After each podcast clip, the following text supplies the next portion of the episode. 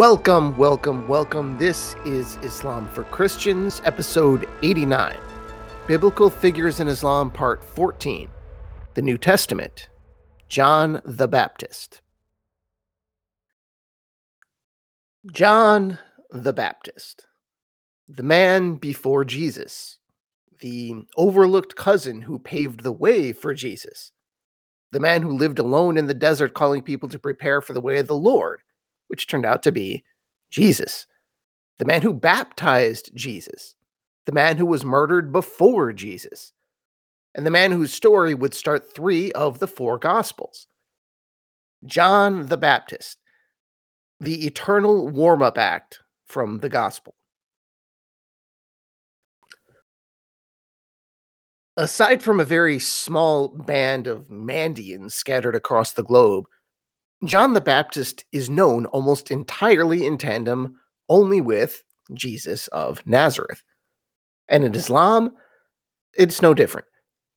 John, although I should actually say the full name John the Baptist, because even his name, his name itself, was overshadowed in part by other Johns to come. John the Baptist is recognized as an Islamic prophet, but like with many others, the Quran doesn't really tell you anything about his actual message, only that his message was from God and that he was indeed a prophet and someone worth listening to. Now, you may remember John was mentioned plenty in the Quranic stories of his parents, and we did go over that earlier, but the whole Baptist part of John the Baptist, none of that made it into the Quran. So in an episode about John the Baptist, the adult, you know, the prophet, which is what this is, there's just not much to go on from Islamic sources.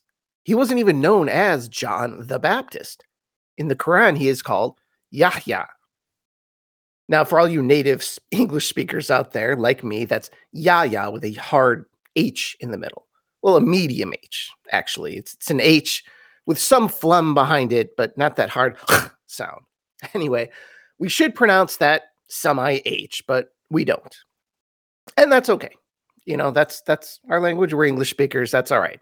But it's Yahya, Y A H Y A. That's the Arabic name for John. And it's referring to the person we know as John the Baptist. Now, I think this name started out as Yohanan, which the Arabs may have shortened to Yahya. Um, you can still see two of the three root consonants there. You know, and as English does, Y's become J's when they make their way to us. That's how Yeshua became Jesus. You know, we didn't maintain the Y's of our father tongue, uh, which is mostly German. Um, you know, for example, in German, Johann is much closer to the Hebrew John than our John. Anyway, Yahya is mostly known in the Quran for his birth story and his role in the holy family of Imran. That is Mary's father, if you'll remember. And it's also the title of the Quran's third surah. We went over the differences with the biblical account of John's birth, which are pretty minor. And the same would be true of John's later life. Uh, really, once John is an adult, I cannot think of a single thing in the Quran that contradicts the gospel story. Of course, I mean, part of that is just that so little of John is mentioned at all in the Quran. He is mentioned in the Surah of Mary briefly, confirming John as an Islamic prophet. But even this comes on the heels of his childhood narrative, basically God's words to Zechariah about John, who would be his son. This is uh, Surah nineteen, verses twelve to fifteen. And it was said unto his son, O John, his son meaning Zechariah's son, O John, hold fast the scripture. And we gave him wisdom when a child, and compassion from our presence, and purity. And he was devout and dutiful toward his parents, and he was not arrogant or rebellious. Peace on him the day he was born, and the day he dies, and the day he shall be raised alive. Now that last part the day he dies and the day he shall be raised alive, traditionally is not meant he will be resurrected. So there's not any kind of earth-shattering, crazy statement there. Basically, most commentators believe what this is referring to is just he's going to die like everybody else, and he'll probably have some kind of a special place on the day of judgment. You know, when, of course, he'll be raised alive, but so will everybody else. So here we have a whole bunch of kind words about John. Very kind words, but not anything terribly specific. Because you could say those words about any prophet, really. But if the Quran, you know, let's just say the Quran was your only source about this guy, Yahya, then his story in the role of Jesus, just only based on this, would be a bit confusing. As in, who is this other guy? And why did Jesus, or the holy prophet Isa, as Muslims would say, why did he need this person? As some kind of parallel prophet? Now, again, this is not faulting the Quran here. The Quran is a book with countless assumed footnotes, which also can make it incredibly frustrating uh, in many ways. You know, you just have to think of it as something that has several footnotes saying, see Luke chapter one.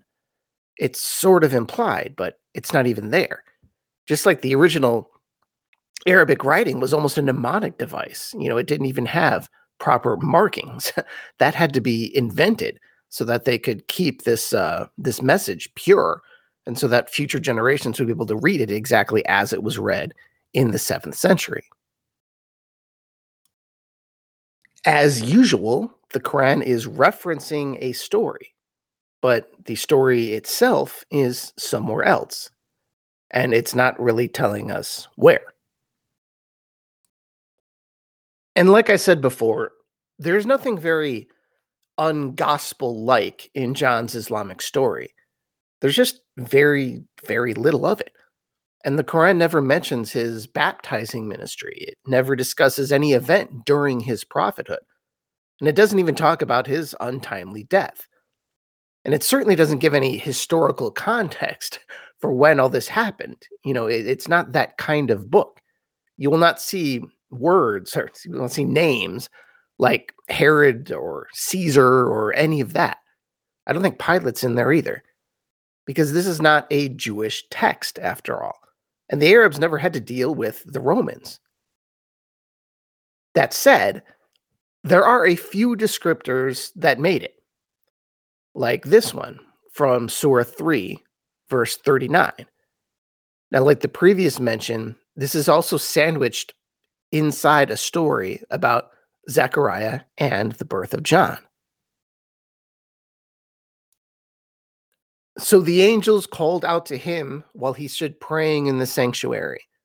Allah gives you good news of the birth of John, who will confirm the word of Allah and will be a great leader, chaste, and a prophet among the righteous. Now that's chaste with a T, not someone being physically chaste. Chaste as in not, you know, having sex. So the most crucial part of that whole thing is Allah gives you good news of the birth of John, who will confirm the word of Allah. Confirm the word of Allah. So his mission, we're being told here, was simply to confirm the word of God. Or the more literal translation of this in the Arabic would be to confirm a word from God. So what does that mean, to confirm the word from God, or a word from God? I've seen interpretations all over the place with this one. If you know the gospel story, obviously, your mind goes to a very obvious place, confirming Jesus, you know, from the Christian perspective, the incarnate word of God. But there are other places to go with this too. What was John's mission? What does it mean to confirm the word from God? What is actually being confirmed? And to whom is it being confirmed? You know, who's getting this message? And does it mean, what does it mean actually to confirm the word of God? So I have, I'll give you three main theories here. The, these are the big three I see in Quranic commentaries. So the first possibility of what this means, and I think it's the most probable given the context, but you know, like I'll go over later, take that what for what it's worth. that, that's just a personal opinion. It's saying the word from God being confirmed was specifically the word to John the Baptist's father, to Zechariah. This is in the middle of Zechariah's story, after all. Now, I'll give it for a refresher for those who don't know the Quranic story of John's birth. I'm not going to assume you've listened to every episode, but it comes directly before this passage. This is the Quran, Surah nineteen, seven to ten. O Zechariah, lo, we bring thee tidings of a son whose name is John. We have given the same name to none before him. He said, meaning Zechariah, my Lord, how can I have a son when my wife is barren and I have reached an infirm old age? He said, so shall it be. Your Lord says, it is easy to me. And indeed, I created you before, when you were nothing. And he said, my Lord, give me a sign. He said, your sign is that you will not be able to speak to the people three nights while in sound health. So you can see the obvious implication here. John's righteous life will be confirmation that his birth was indeed a miracle. And this is a strong argument. At least I think so. But there is also a weakness to it. A giant flaw, actually. Because really, Zechariah already had his sign. Surely that was confirmation enough, right? Doesn't he get it? I mean, if God took my voice, after he said he would take my voice, I would need additional confirmation after that. Heck, I'd be worried about losing my eyes, you know, but maybe that wasn't the case here. You know, so that, that that's the interpretation number one. But as I've explained many times, this is a religious text. It's pretty, I don't want to say the word malleable. Let's just say expansive and prone to interpretation. So for explanation number two of what this confirmation is, uh, let's zoom out and take a longer view, a more expansive view. So interpretation number two, what is being confirmed by John the Baptist? Confirming the word from God means what it means for all later prophets, confirming the scriptures that came before them, and delivering the same message as prophets before them. In other words, John the Baptist and Jesus were further confirmation of the authenticity of God's previous revelations. That's totally plausible, and it's a common Islamic theme to boot, giving it extra credibility. And then we have number three. The number three explanation of what John is supposed to be confirming here. It's that John the Baptist, just like in Christianity, is a preparer, a warm-up act, the man preparing the way for Jesus, sort of a pre-confirmation of Jesus's ministry. Now, this does seem a little strange on its face, because in Islam, both John the Baptist and Jesus were prophets. They were just prophets, mere prophets. However, I suppose it can still work in an Islamic context, though, because even in Islam, Jesus was still more than a prophet, at least more than an ordinary prophet. Now, there's a reason Jesus features so heavily in a lot of Islamic eschatology. Remember, eschatology means the end times, the apocalypse, what comes at the end. Because Jesus, the Islamic Jesus, while not having the high Christology of Christianity, is still super, super unique in Islam for one giant reason. The Islamic Jesus was born of a virgin. And that's huge. And no other prophet, not even Muhammad, can say that. So yeah, maybe, even from an Islamic point of view, Jesus was a large enough figure that he needed a preparatory prophet of sorts. Because John was heralding something new, a more universal message that would be coming from God here on out. You know, um, what made this different was that it was to everybody, starting with John, a universal message to all ethnicities. You know, it's not only reserved for the Jews anymore. And similarly, you could also say that John was confirming Jesus in real time.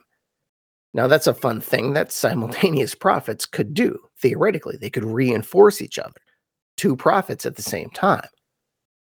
So regardless of which one you like there, John, in the Quran and Islam, is certainly a man worth listening to and unique in his own right. God gives you glad tidings of John, confirming the word from God, noble, celibate, a prophet from among the righteous. Like I said, that's high praise from the Quran. You know, he's noble. I mean, even in the old feudalistic sense, you know, like the inherited titles of medieval times, king, duke, earl. Even in that way, he's of noble lineage, sort of. Meaning, he almost had a royal spiritual title as someone of the family of Imran. Remember, that's Mary's father, this, who started this whole new sort of holy family. But also, and almost even more importantly, as the son of the prophet Zechariah. As the Quran said, he is a prophet from among the righteous, descended from the righteous. Now, it's not usually read that way, of course, because usually being among the righteous means something more like he's among the prophets, you know, the company of the prophets, who are, by definition, righteous people in the Islamic sense. But that's just one additional take for you. Now, there's one more attribute of John there I want to highlight, and that is that he was celibate. Even in the Quran, John is celibate. Like, in the gospel, there are usually a few qualities everybody knows about John. He was a, ma- a man in the desert. He was unmarried, unattached, eating bugs. Never drank alcohol. That last one, of course, makes a lot of sense for an Islamic prophet. But celibate? That's a bit more rare in the Islamic context. And another thing about the Islamic John. In Islamic tradition, he is also considered to have been martyred. Uh, not as a warrior, but martyred Christian style, you know, executed, as was his father, Zechariah. So even the Islamic John the Baptist is the model of a Christian saint. Something very, very new here.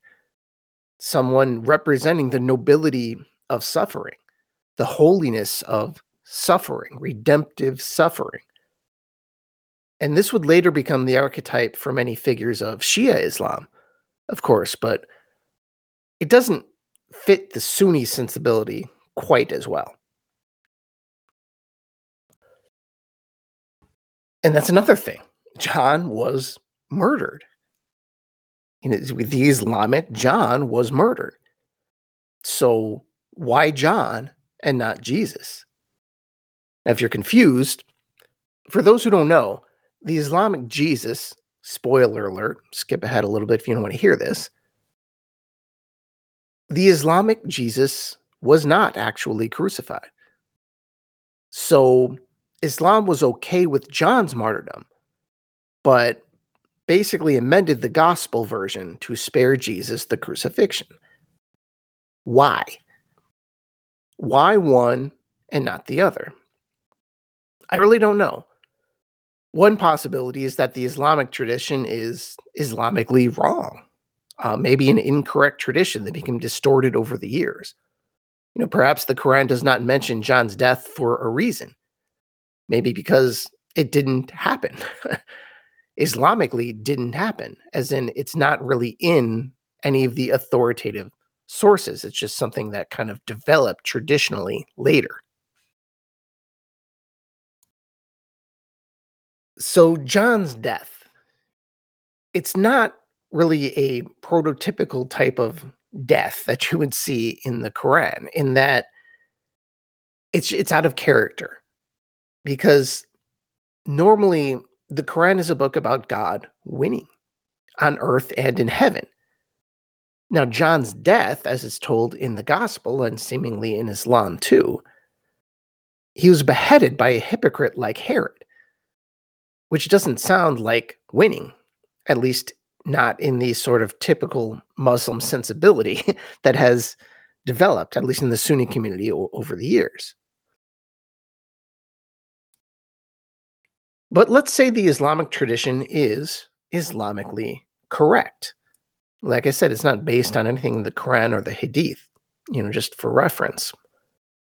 Maybe part of the reason it was accepted is because, simply because of the just ever entwined relationship between John the Baptist and Jesus.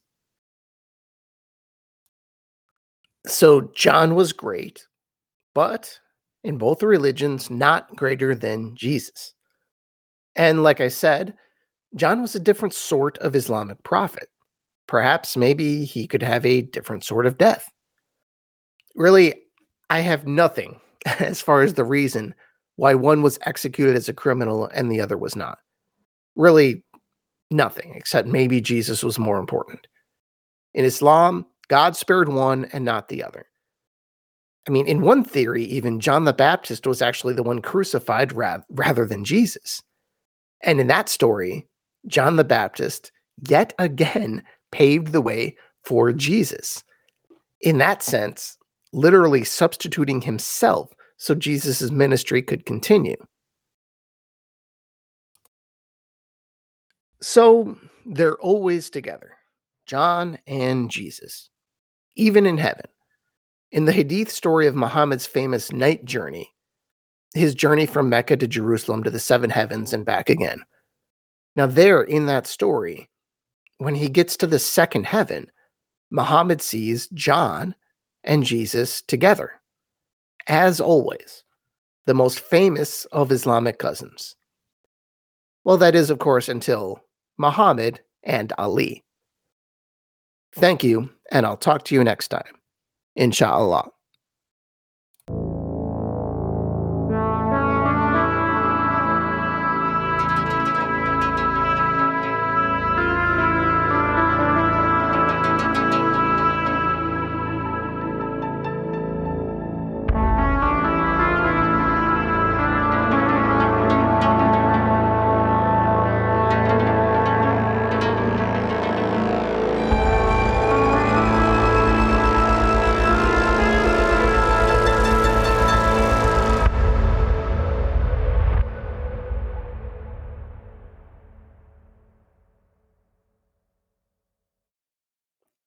Thank you for listening to Islam for Christians. Please subscribe wherever you get your podcasts.